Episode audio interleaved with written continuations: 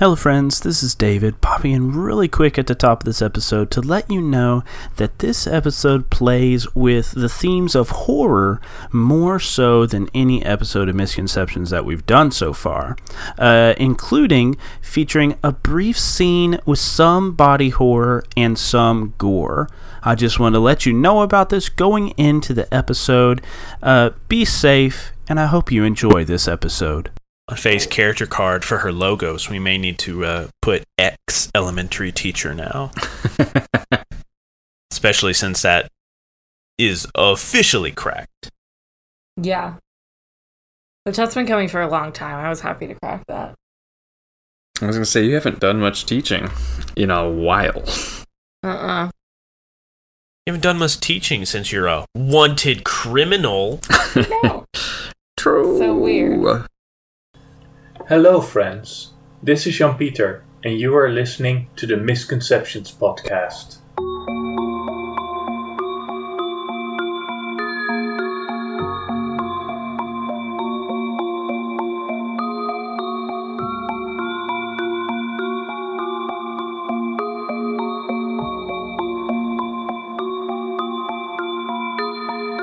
Her husband disappears and she stops to feel the grass. What's wrong with her? We have to find Woodard. He needs us. I need him. He's my best friend. And now who knows what they're doing to him? I I doubt he'll be at this house. Hell, I don't think Linda will be either. Just more questions. Always more questions. I hope he's okay. I hope Faye's okay.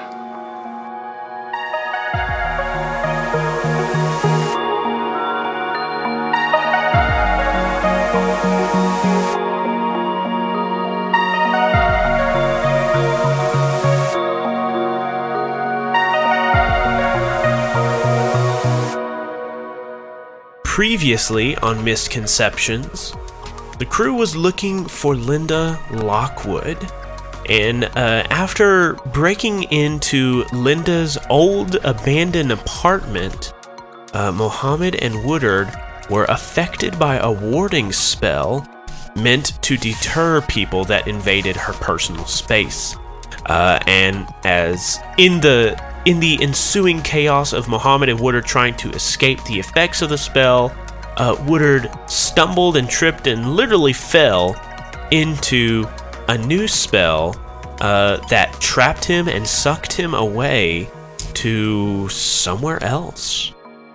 And Mohammed and Faye and Esther, desperate to find their friend, their husband, their person that sits in the car with them, uh, tore across town to the address, uh, a new address of Linda's childhood home. But on the way, Faye felt a strange pull connected to her um, connection to nature, pulling her towards the park. And so she left the car uh, to leave Mohammed and Esther to go find her husband uh, hopefully at Linda's childhood home, while she ran into the forest. And in the forest, she found um, a squadron of armed men and beast men killed in the forest. And in the middle of all of them, she found Lisa, the guardian of the forest, one time ally of Faye, uh, then another time uh, opponent of Faye, but now dying in a pool of her own blood. And uh, with her dying words, Lisa thrust the responsibility of guardian of the forest onto Faye, and Faye accepted this mantle, uh, taking the flower crown that once was on Lisa's head and putting it on her own head. Uh, and once again, Faye has a flower crown for the first time in a long time. Uh, and mechanically, Faye lost one of her Logos themes. It was replaced with a Mythos theme, uh, and we will see what new Mythos power Faye has. We discussed it off mic. It may come into play this episode. And also, since this is Faye's second theme to replace, she had enough build-up points to gain a moment of evolution. Uh, Tessa is currently picking out that moment of evolution right now, so maybe it will come into play this episode. We don't know. But meanwhile, Mohammed and Esther tour across the town to Linda's childhood home and found this macabre colored or candy colored home. Uh, and they once again broke in, walked past the warding spell, and entered into a candy colored house with a very sweet smell emanating from the kitchen. And in the kitchen, they found cookbooks and a six foot long pan uh, and also some spell books. And following a trail of breadcrumbs, Muhammad and Esther found an understairs storage basement, uh, and they found rows upon rows of gingerbread pips. And at the back of the basement was a uh, partitioned square with vinyl plastic hanging from the ceiling to the floor. And uh, Mohammed and Esther approached the cube of plastic, grabbed the curtain, and threw it to the side. And I think that's where this episode starts. So, Mohammed and Esther, are you prepared to see what is behind the plastic veil? Mm-hmm. Always.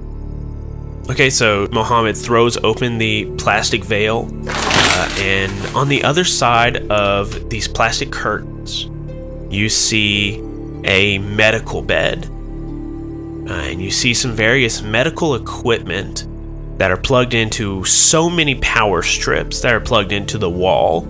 Um, this ramshackle medical center in this uh, abandoned basement.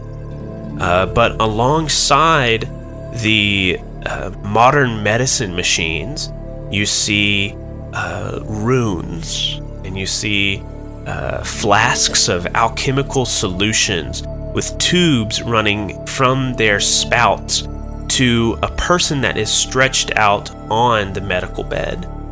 You see laid under a white linen sheet pulled up to their chest you see an emaciated Pip Hamill with a breathing apparatus coming up uh, over his shoulders and into his nose, and his eyes are closed, and there is a very faint heart monitor just slowly beeping in the background. And uh, you see Pip laying there. He is uh, noticeably scrawnier and with more sallowed eyes and drawn in cheeks. His hair is not as coiffed as you remember it being, it is messy and disheveled. Uh, he has dark bags under his eyes, his skin is jaundiced. Uh, he does not look well, but as his uh, skeletal chest rises and falls, you see that he is alive. What do you do? Does he have a like a gunshot wound? Um, the area where Javi shot him is underneath the linen bedsheet. If you pulled it back, you could see that spot. Do you pull it back? And he's the only thing that was behind this curtain. Mm-hmm. And all the the medical machines and the magical vials and apparatus and stuff. Um, I want to take like a cursory look and see if there's like a camera on him or something that I can see. Not like a. I'm not wanting to do anything in depth, just like peeking around. And Yeah, there is no camera. I'm gonna, yeah, I'm gonna lift it to see. Like, You uh, lift the bedsheet up and you see the gut uh, of Pip Hamill, emaciated as it is, uh, where Javi did shoot him. And you see the point of impact, and all around it, you see this necrotic, dead, rotting flesh. But you see runes have been cut into his stomach runes that match the runes that you've seen before. and they go in a circle around the wound, and the necrosis has seemed to stop at the edge of that, not spreading any further. What do you think? Should we uh, try to wake her up? Uh, I mean, how would we even do that? I don't know. Start pushing buttons? I don't think that's a great idea. I mean, I I don't understand how he's here. Clearly nobody's caring for him. Not well anyway. Um, I want to look at his wrist. Does he have like a hospital bracelet or anything? Uh, no hospital bracelet. So yeah, there is no uh, bracelet on his wrist about a hospital or anything like that. Um, in fact, besides the uh, runes that have been chiseled into his side to stop the necrosis of flesh, uh, the only thing on him is like a stone collar that wraps around his neck, and you can see little pylons uh, going from the collar. It doesn't like sit directly on his neck. It kind of sits on his collar and on his shoulders and on his chest. But coming out of the stonework are these metal pylons that seem to go directly into his larynx. So he's got this like Frankenstein neck thing going on. Um, And and there are runes on the collar as well. Okay. naturally. Looking at the stuff that's like connected to him, is there anything that I could identify as like painkillers or something? Like the thing that's keeping him sedated. Yeah, uh definitely. What what would be something that would keep somebody in a medically induced coma? I assume some kind of like IV. Yeah, it'd be some form of that's- IV. Okay. Yeah, you you definitely see an IV and like it's some some and it's connected to a bag. Is the bag full or empty? um it's about half full or half empty depending on how you look at it. Esther sees it as half empty. so, Uh, Muhammad's gonna grab the tube near the bag and kind of bend it and like close it off. Esther? Esther's gonna watch to see what happens. Let's see. Uh, do I want him to wake up? Yeah, let's let's say he does. Let's say he like you you wait for a few moments and he starts to stir a little.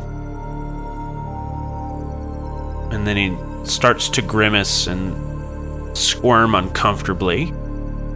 Uh, and you hear him moan and start to whine feverishly and then suddenly the pain takes full hold of him and he starts to thrash.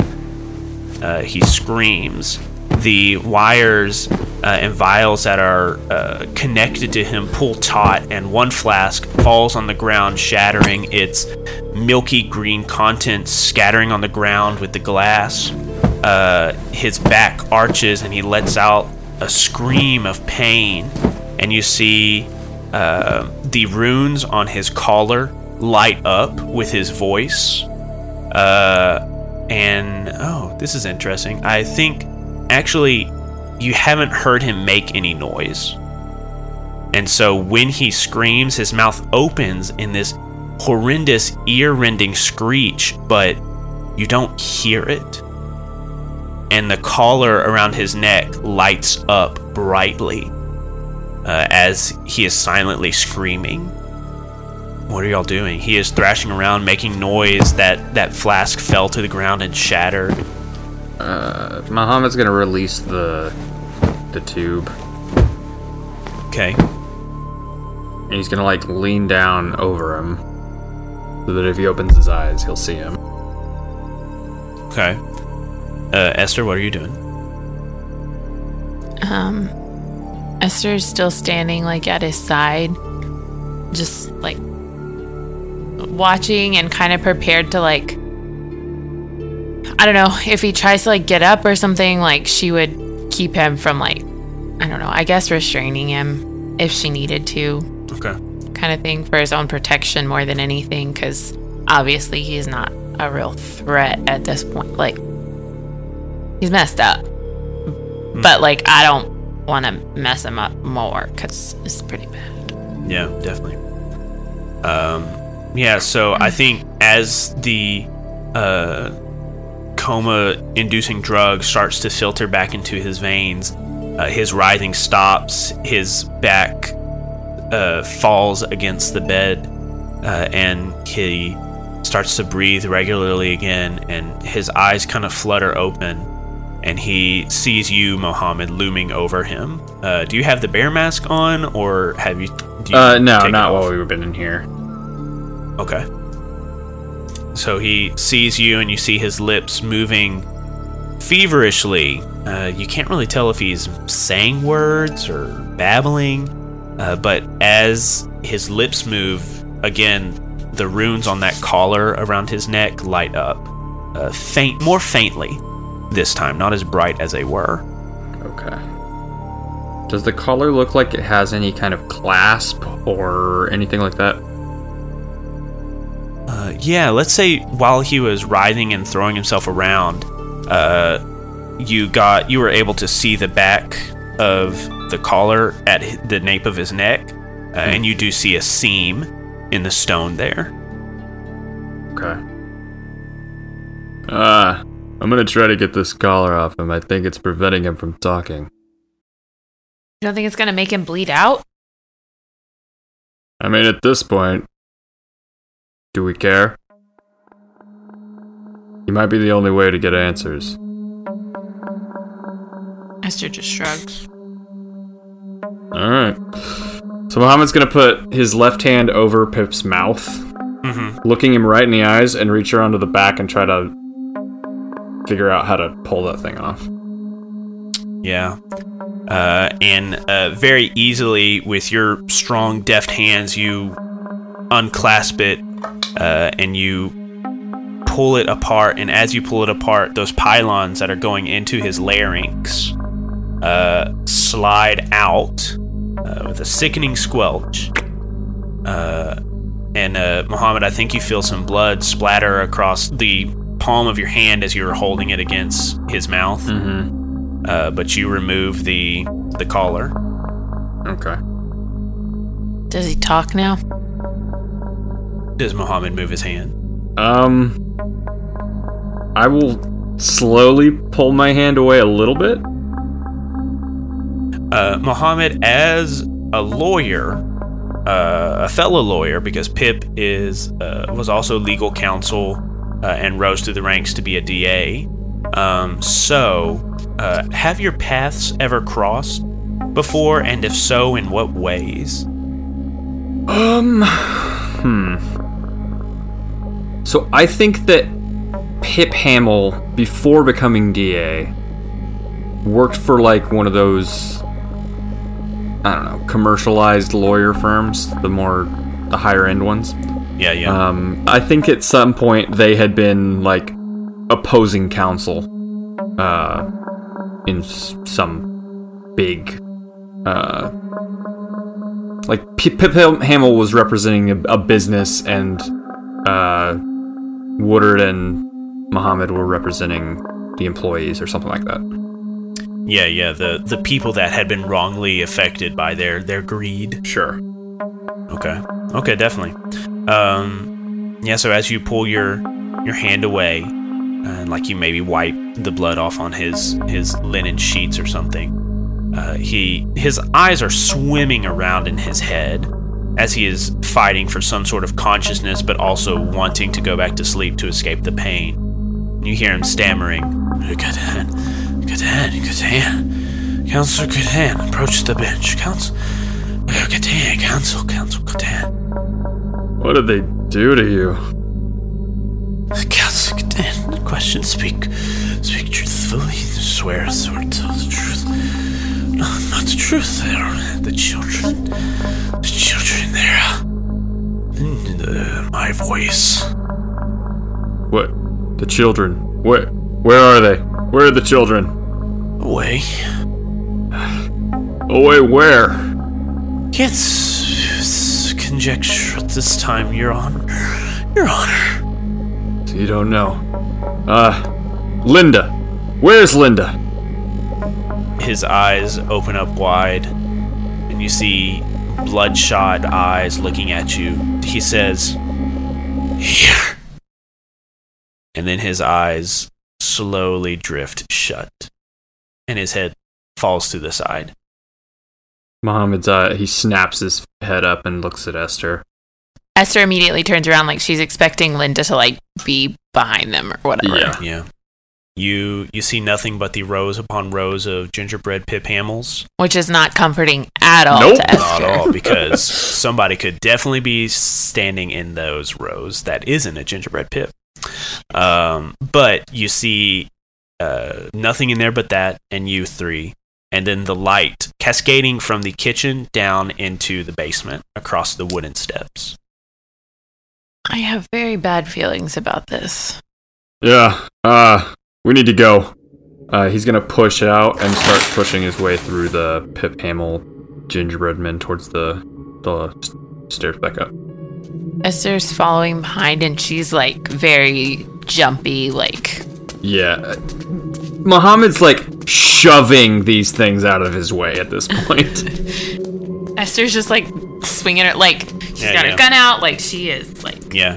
And Mohammed, like as you shove one forward, it does not teeter over like a mannequin might, but like its feet stumble and catch itself as it balances. Ugh, Uh, it it. just stands a couple of feet away from where you pushed it. like it. Uh, and you rush up the stairs. And Esther, you hear a movement behind you, and you swivel, gun raised. But all you can see is a sea of Pip Hamills staring at you. Ugh. Esther sprints. Okay, you sprint up the stairs. Uh, you enter back I into thought sure that. you were gonna have one grab me and I was gonna be real mad. I know. you run back into the kitchen. Uh, it is as you've left it. The baking sheet there, the pots on the stove, um, the alchemical books and cookbooks lining the shelves. I still think we need to see if there's a chest here. He said she's here. Where? I don't know. Would have thought she would have come out by now. Um, Esther's gonna like move everything back into place, Okay, so you you scoot the the close it, and all of the things. Yeah. Like, yeah. what is it called? You you scoot the the deep freezer back over the the wooden stairs that were leading down. Yeah. Ugh. I guess look around. I'm gonna stay here in case she shows herself. Esther's gonna go, I guess, back towards the entrance hall to like see if there's like go to another room, basically. Sure, sure. You step back into that hallway that goes from the front door to the back door. Um, the closet door that uh, Mohammed investigated is down at one end, and then you have a room to your left and then a room to your right. Esther's gonna go to the room to the right. Okay. You step to the room to your right, uh, and you twist the knob, and it creaks open. Uh, and as you enter in, you see uh, a set of bunk beds, uh, child-sized, pushed to the corner. You see some posters and different things, and obviously, one side of the room is the boys' side of the room, one side of the room is the girls' side of the room. Uh, and you see all these uh, like kid things. A baseball glove uh, a barbie set uh, a rock polisher um, a uh, uh, one of the little like investigative journaling for kids that you would get at like at a book fair uh, sprawled across one desk uh, but probably the most notable thing in this room is the occupied wheelchair in the middle of the room. And you see uh, a man, a little older than Esther. Um, and uh, he has a, a crocheted blanket pulled up over his legs, and he's just uh, staring vacantly um, at a at a TV in the room, um, and uh, he does not move or like register your uh, approach. What is he watching on the TV? Right now, it's static. I take a cursory look around the room. Is there a chest in there? Sure. Where is the chest at in relation to where he's at? You have to pass by him. Esther's gonna back out of the room. Okay. She's gonna push the door open to the left. Okay. You push the door open to the left, uh, and you see uh, it's another bedroom, but this one does not have bunk beds. It has a large queen size mattress, a four post bed. Um, it has pink lacy sheets, um, and you see an old vanity cabinet uh, uh, lined with little tincture and perfume bottles. Um, and like a little sliding door that leads into a master bathroom. But it is unoccupied.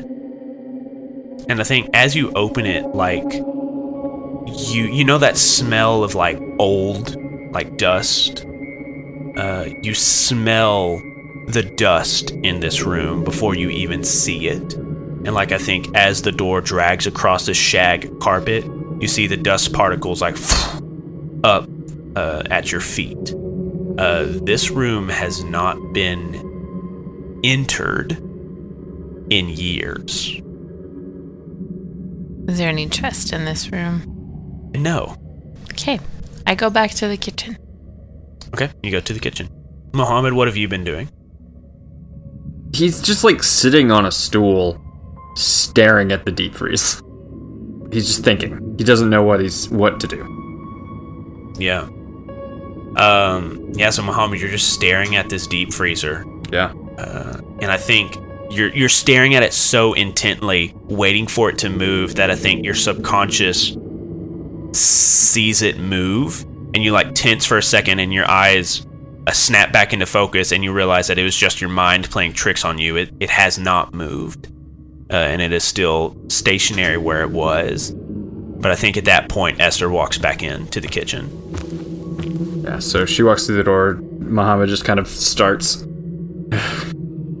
Anything? There's a guy in a wheelchair in a room down there, but other than that, I didn't find anything. Wait. What? You think it? Do you think it's the brother? Uh, I only saw him from behind. You, you didn't even check. Nope.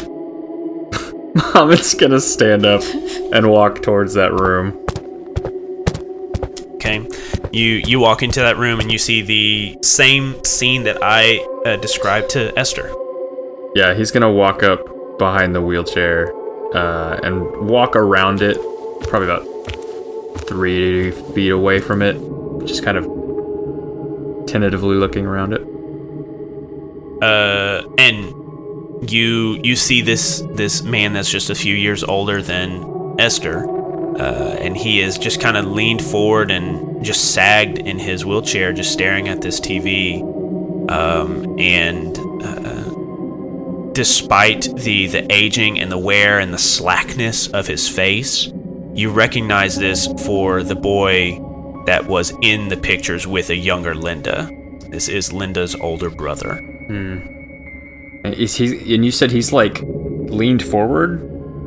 Yeah, just like uh like he's just there's he's not like leaned forward like uh, uh, like avidly waiting for something or anything like that. He's just kind of slumped in his chair Oh, okay. with a he has a very vacant look in his eyes. Can I tell if he's breathing? He is breathing. Very shallow even breaths. Muhammad crouches down to get eye level. Um, kind of puts his face up underneath so that he can see. Uh, are you Logan? The man does not respond. Kind of waved my hand in front of his face. Yeah, uh, his his eyes blink, but uh, not as like a reflex, as just like a, a steady blink every you know few seconds. I'm gonna grab the handles of the wheelchair and roll him out into the kitchen. Okay, Mohammed wheels Logan into the kitchen. Esther jumps one thing. yeah. the fuck, man.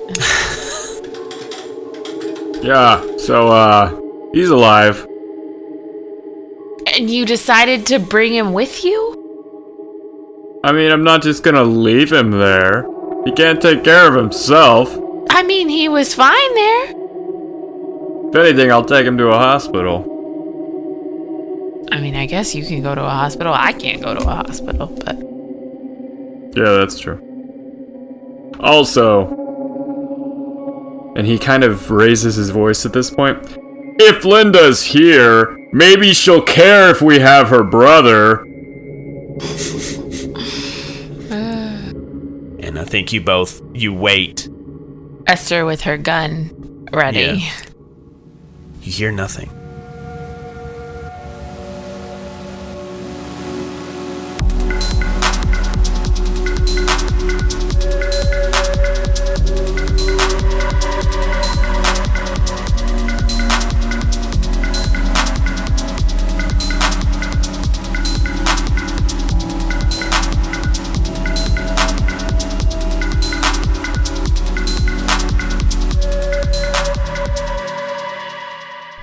Friends, and welcome to episode 87 of Misconceptions. I'm your host, David White, and I'm looking at my calendar, everyone, and my calendar definitely says July. It doesn't say October, but then why is it so spooky in here? spooky laugh. Uh, hey, everybody, welcome to the spookiest episode of Misconceptions ever. Uh, I hope that you're having fun listening to this episode. I'm not going to lie, uh, I had a lot of fun creeping out my friends with this episode. Uh, and I hope that you're getting those little spooky tingles as well.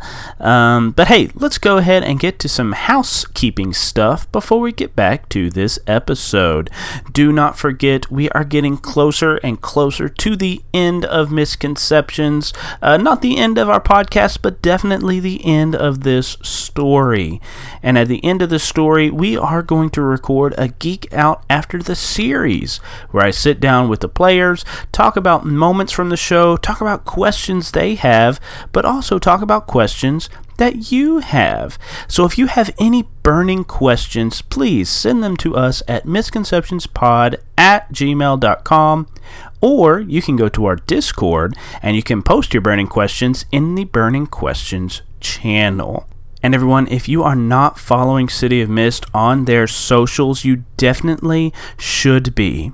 Because they just announced their newest RPG. So, Son of Oak Studios, the talented people, the wonderful people that brought you City of Mist, are bringing you an all new RPG titled Queerz.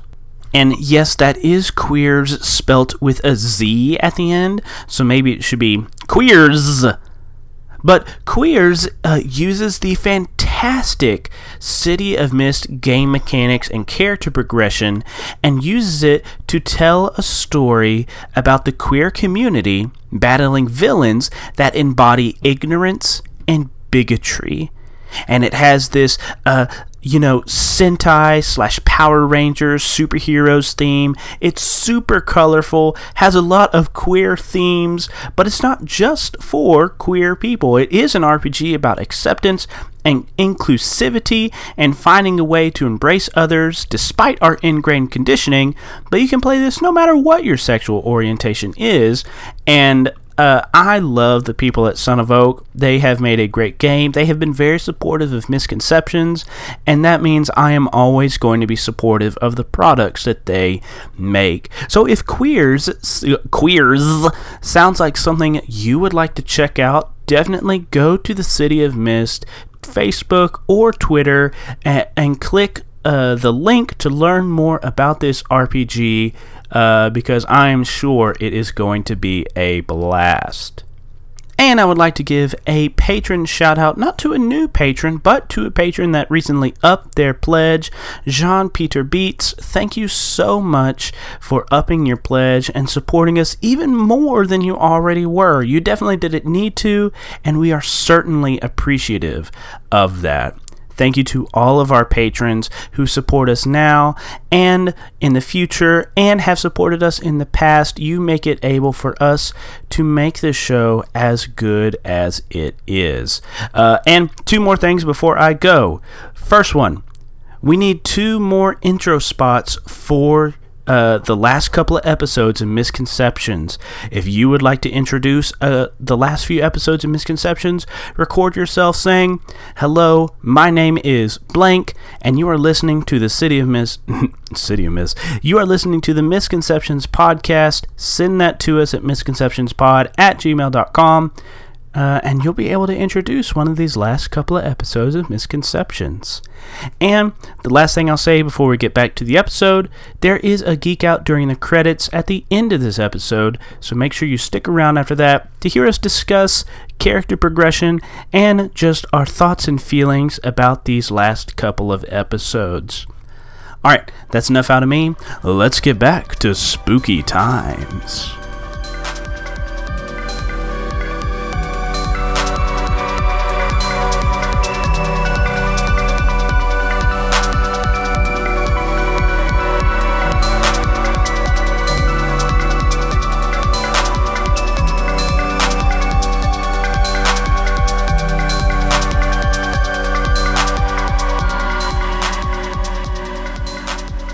That would explain why Linda's paying the bills here.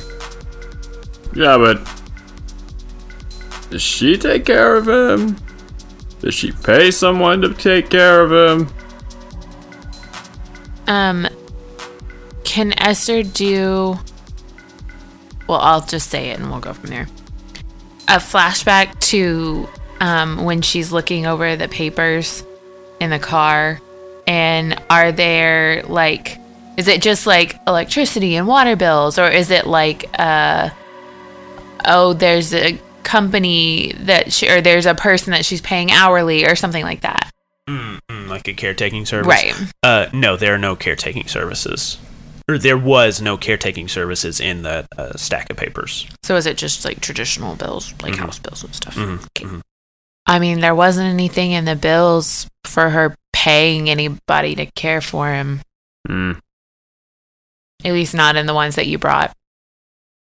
She's gotta be here. Or if she's not, she's gotta be coming back. There's got to be a way to draw her out. Can't just stay here forever. The longer we wait, the longer Woodard is wherever he is. Yeah. Gotta find him.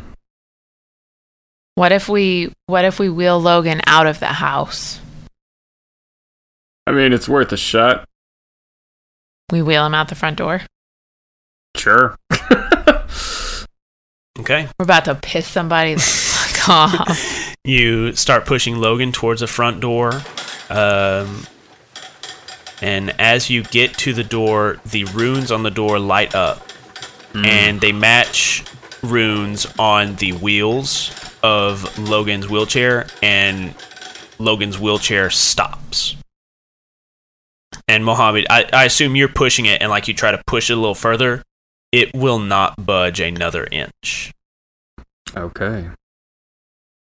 Well, that's not moving. I mean, I could try to carry him out. Actually, at this moment, you hear a clap of thunder. And down at the other end of the hallway, the air splits open. And you see a portal appear at the back door. And stepping through it, you see a figure clad in a robe, uh, different pouches uh, along their waist, a staff in their hand, and a demon mask on their head. Uh, and behind them, you see another figure step out in paramilitary uniform with a wolf mask over their face. And the portal closes. And you hear Linda say, Step away from him. Yeah. I don't know about that. Esther has her gun raised. Uh, Linda turns her head ever so slightly to the wolf and she says, Kill them. And the wolf rushes. Esther shoots. All right. Why don't you roll? I'm gonna use my react before it happens. You definitely can. Heck yeah. And I guess my rusted, trusted Colt Cobra if I. Yeah, definitely. Um, what do you think? Is this uh, are you struggling for control or are you trying to hit someone at full power? I think I'm trying to hit him at full power and defense so he doesn't kill us. Okay. Uh, so roll a hit with all you've got. Uh, and I will now reveal that uh, when the wolf enters a scene, uh, he gains too quick three. So subtract three from your roll. Dang. So minus one. Minus one. Good, good, good, good, good. What's your roll? A four. A four. Okay, so uh, you fire and the wolf ducks out of the way, and uh, you see Linda behind him wave her staff, and a portal opens up on the wall to his right, and he jumps through it, and then a portal opens up to your left, Esther, as the wolf jumps out and slashes at you. Roll a, uh face danger against a slashed three status. I guess I don't have anything to add to that. Oh yeah, because you don't have your Aegis armor, and you used your uh, react before it happens. Yeah. Yeah. Shit, I was gonna die. A nine. A nine. Okay, so you take a slashed two status. Add that to a, I don't know, bodily wounded status. Step it up by two, Two ticks. You're two of four now. Oh wow. Okay. Yeah. So he jumps out and slashes across you with his long sword. Um, Mohammed, what are you doing? The uh, the wolf is right behind you, attacking uh, Esther, and at the other end of the house, uh, Linda is standing there menacingly. Yeah. Mohammed's gonna put his hand, his massive hand, on Logan's shoulder. Like, thumb right behind the neck. And, like, his hand is basically on Logan's neck, but shoulder. Call off your dog, Linda. You don't have to do this here. She raises her staff and points it at you. Step away from him. He uh, moves his hand a little bit further onto Logan's neck. You may not know me, but it wouldn't take me much. This is a massive bluff. He would never. She says, I pieced him together once. I can do it again. Can you say the same for your friends of you? You got some real problems there. He's gonna shove the wheelchair forward towards her, just like send it rolling, and then turn around and try to grab the the wolf man. Okay. Um, are you gonna go toe to toe or hit with all you've got? Are you struggling for control or trying to hit him with all your power? Um, I think I'm gonna go toe to toe. Okay. Yeah. Uh, what can you add? I can add bear hug and athletic, maybe. Okay. So plus two.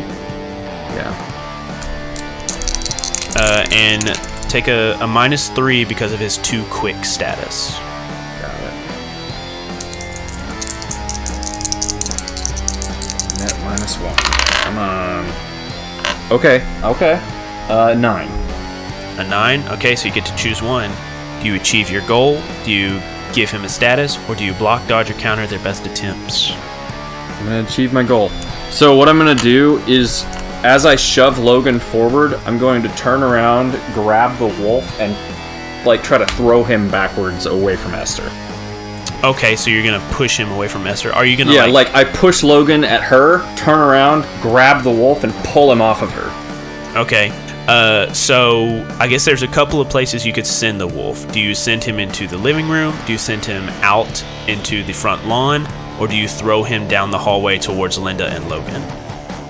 Let's hmm, let's separate them. I'm gonna throw them into the living room. Okay. So you uh, describe for us how this looks.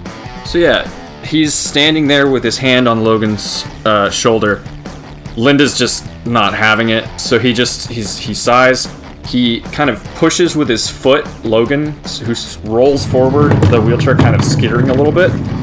Mohammed turns around, grabs the wolfman by the shoulder with one hand, and tosses him across the the hallway into the living room.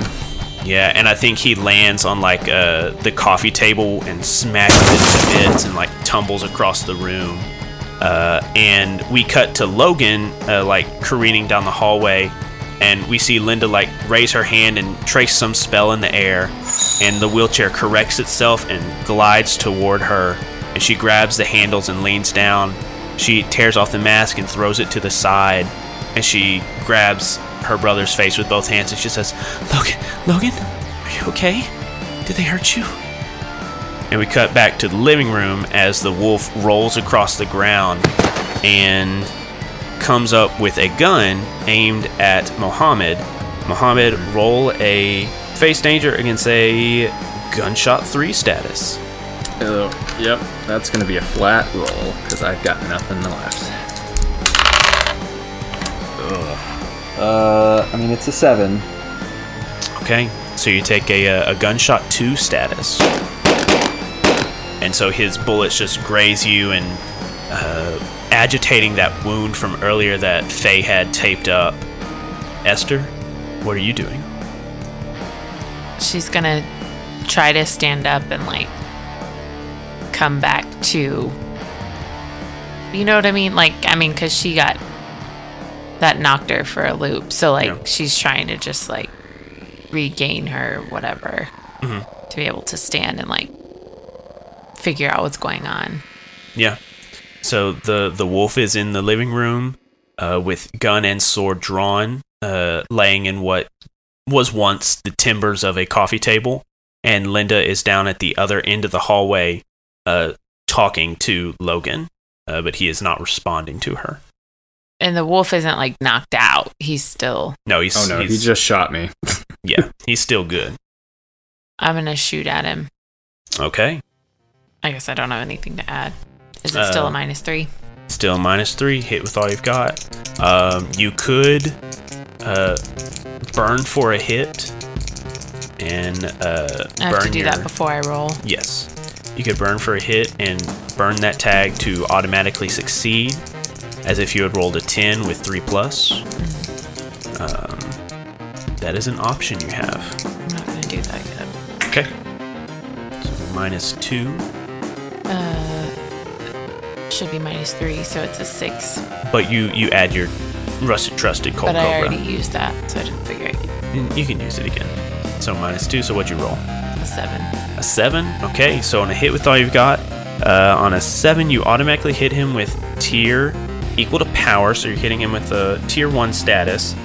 But he has body armor, and it reduces it by one. So right now you're hitting him with a zero status. But you get to choose. Uh, you take cover or secure a superior position. Uh, if you don't choose this, they can inflict a status on you. Uh, you get them good or get many of them. You control the collateral damage. You hold the target's attention, or you gain the upper hand and take one juice. I want to do the. Was it take cover? What is it? Yeah, take cover or secure a superior position. Yeah, because I have to do that in order to not get. hmm Yeah, if he uh, if you don't do that, he gets to do something to you. Yeah, so I'm gonna do that one, I guess. Okay, so you you pop off a couple of shots. They bounce off his armor, uh, ineffective. And then how do you uh, get out of the way? There's like a doorway entrance that I was shooting into, and so I'm gonna like get back behind the wall or whatever, Okay, so you back into the hallway. Or, yeah you roll into the hallway out of his view as like some of his bullets like thud into the wall behind you. And I'm gonna also like, and like I'm rolling back behind that wall and like getting down. Okay. Uh, Mohammed, what are you doing? Uh, as I see Esther shoot at him, um, I'm gonna turn around or just like lean my head back. Get Linda, and then I'm gonna charge him, manifesting my sign in the pro, uh, like on the way, and just wallop him across the face. Okay. Uh, uh, sounds like a hit with all you've got. It is, and I'm going to burn Wallop to make sure I hit him. Ooh, okay. So you hit, uh, and you're automatically going to hit him with a tier 3 status, but his body armor steps it down by 1, so he has a tier 2 status. Uh, and since you burn for a hit, uh, you get to choose two of these. You take cover or secure a superior position. You get them good. You control the collateral damage. You hold the target's attention, or you gain the upper hand and take one juice. Uh, and you can use juice just like you would in Change the Game, and you can use juice to step down uh, statuses or step up statuses they have, or to burn a power tag or story tag. And Gotcha. like his his gun, his body armor, uh, his too quick status, those are tags and story tag or statuses that can be affected with juice. Okay. Is the body armor a power tag or a? Uh, it, it would be a story tag, so you could use your juice to burn the body armor. Gotcha, gotcha. Okay, yeah. Um, I'm going to secure a superior position, and I'm going to uh, gain the upper hand to take a juice and burn his body armor. Okay, so describe for me uh, what does this look like and how do you burn the body armor? Yeah. So, so I am running forward. I brandish my street sign. I swing it up at him, um, sign edge towards him, and as it comes up, the street sign itself wedges underneath one of the straps of his armor, and just cuts through the strap up over his, over his shoulder, uh, and it just kind of flops off over that side. I like it. Yeah, and like your hit sends him careening into one of the bookshelves, and he crashes against it, uh, like sending books and picture frames shattered to the ground. He looks at you and like uh, lays his longsword across his arm, uh, and like kind of pulls it back and is like pacing around, uh, like prowling around you, looking for a s- space to strike. Yeah. uh, Esther back in the hallway. I'm just trying to figure out because I feel like we need answers from Linda, so I can't shoot at her. I mean, you can't She's also- kill her. Yeah. yeah. well, she also has her brother in front of her, right? Like, I'm gonna start walking towards Linda, and I'm gonna have my gun up. Um, look, I don't want to hurt you, but I want answers. She stands up and uh like pulls Logan's wheelchair to be behind her and she steps in front of him and in between you and him. She has her staff held out, magic arcane energy swirling around the tip of it. Uh, and she says, "You're supposed to be dead. How are you still alive?" I'm the one asking the questions here. Where is Woodard? She's not gonna listen to you. Oh, that's helpful. Don't ask me a question if you're not gonna listen. I think uh, she has this arcane blast ready to go, and she's gonna hit you with it. cool. That's Uh, helpful. But I mean, what what what are you going to do? I mean, I asked her a question. She's not gonna answer. Yeah, and so her response to my question is that she hits me. Okay. Roll a face danger against a searing blast three status. I mean, I don't have anything to add. The six. Six. Okay. And so Esther, I think this blast hits you full force in the chest and lifts you off the ground, pushing you through the open door into the front lawn. Uh, and you like tumble a few feet and come to rest on the, the roots of a tree, like your s- chest smoking from the impact. There's a clap of thunder, and in front of the door, a portal appears and Linda steps through it, and she is hovering uh, across the ground. And she says, "You people keep getting in the way.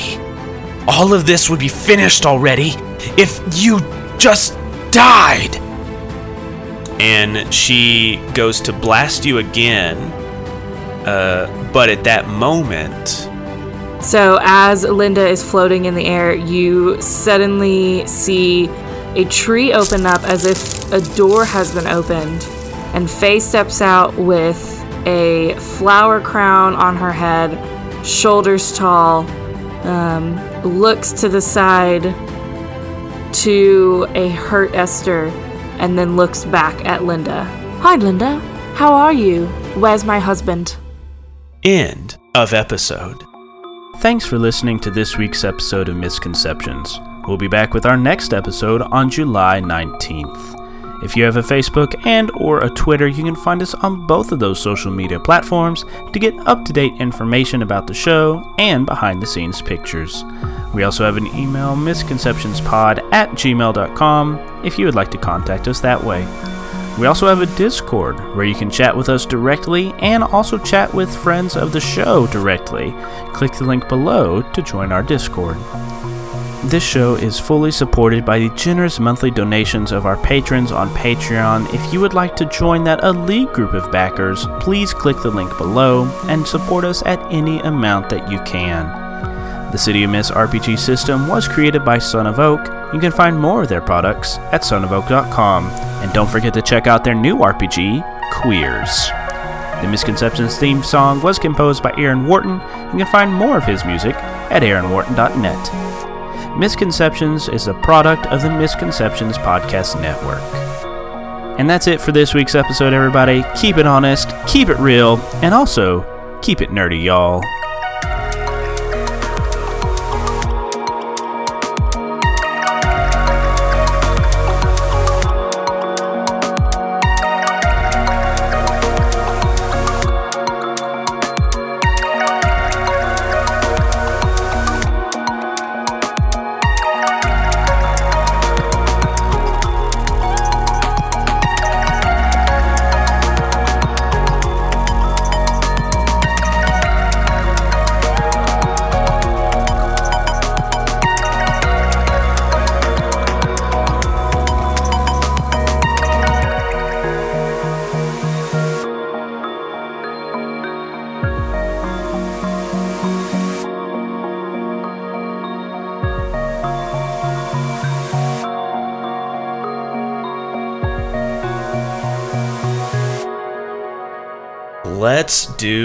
Geek out. Yeah.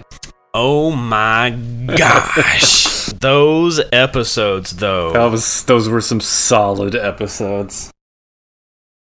Those were yeah, those were uh Those were some good episodes right there, fellas. I don't care who you are.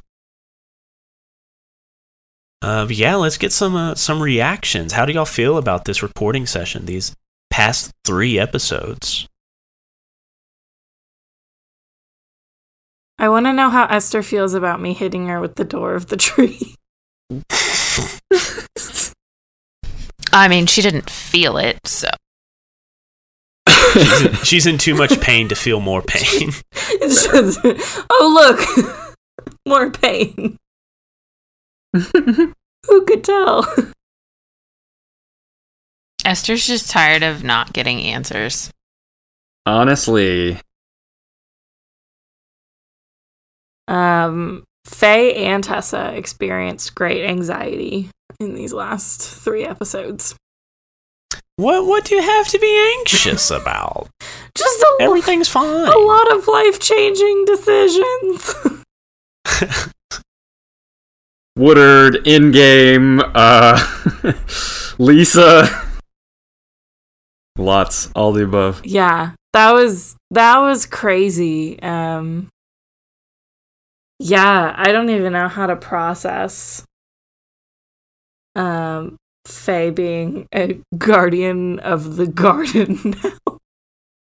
Yeah. Honestly, though.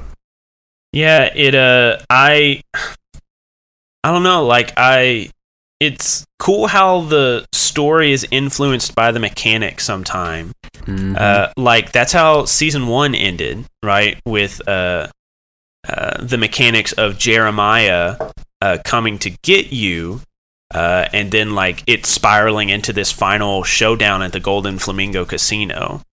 Um, and like I, I didn't intend for Woodard to go missing, uh, but that's what the roll did, and so it put Tessa in a very unique position where she got to role play Woodard being gone and also having to like deal with uh, her nature calling.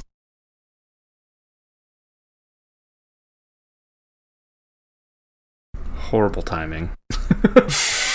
Perfect time.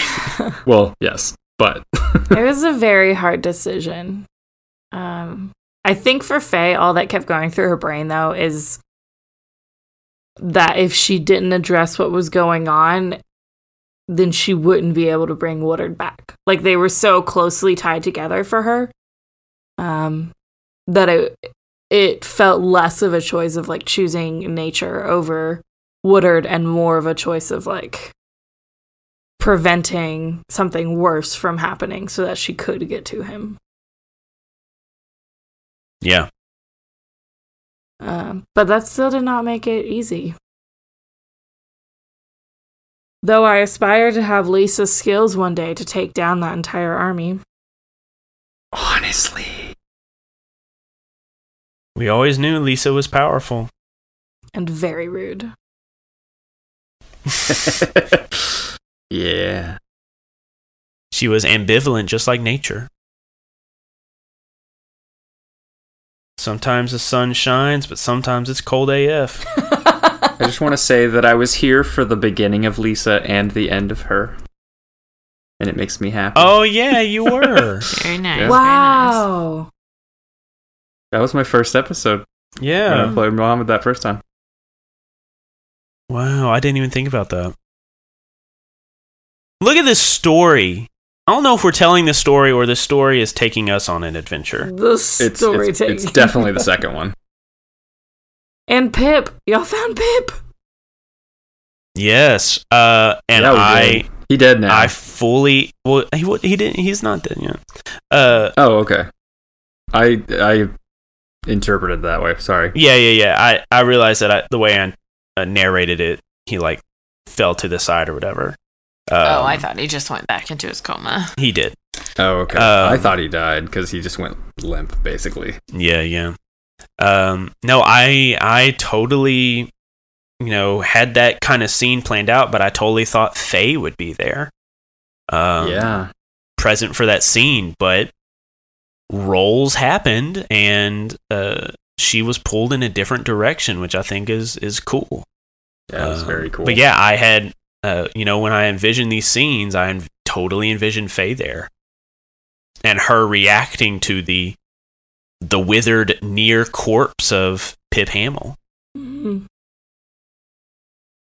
Yeah, and I, I'm sorry that uh, this past episode especially got so horror-y and uh, body horror-y.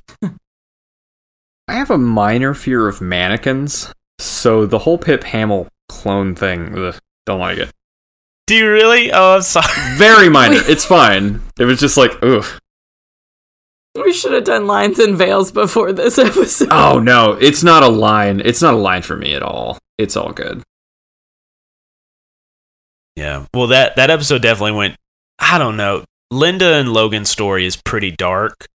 Yeah. They had a they had a pretty rough growing up, didn't they? Little Miss Yeah. Han- Hansel and Gretel.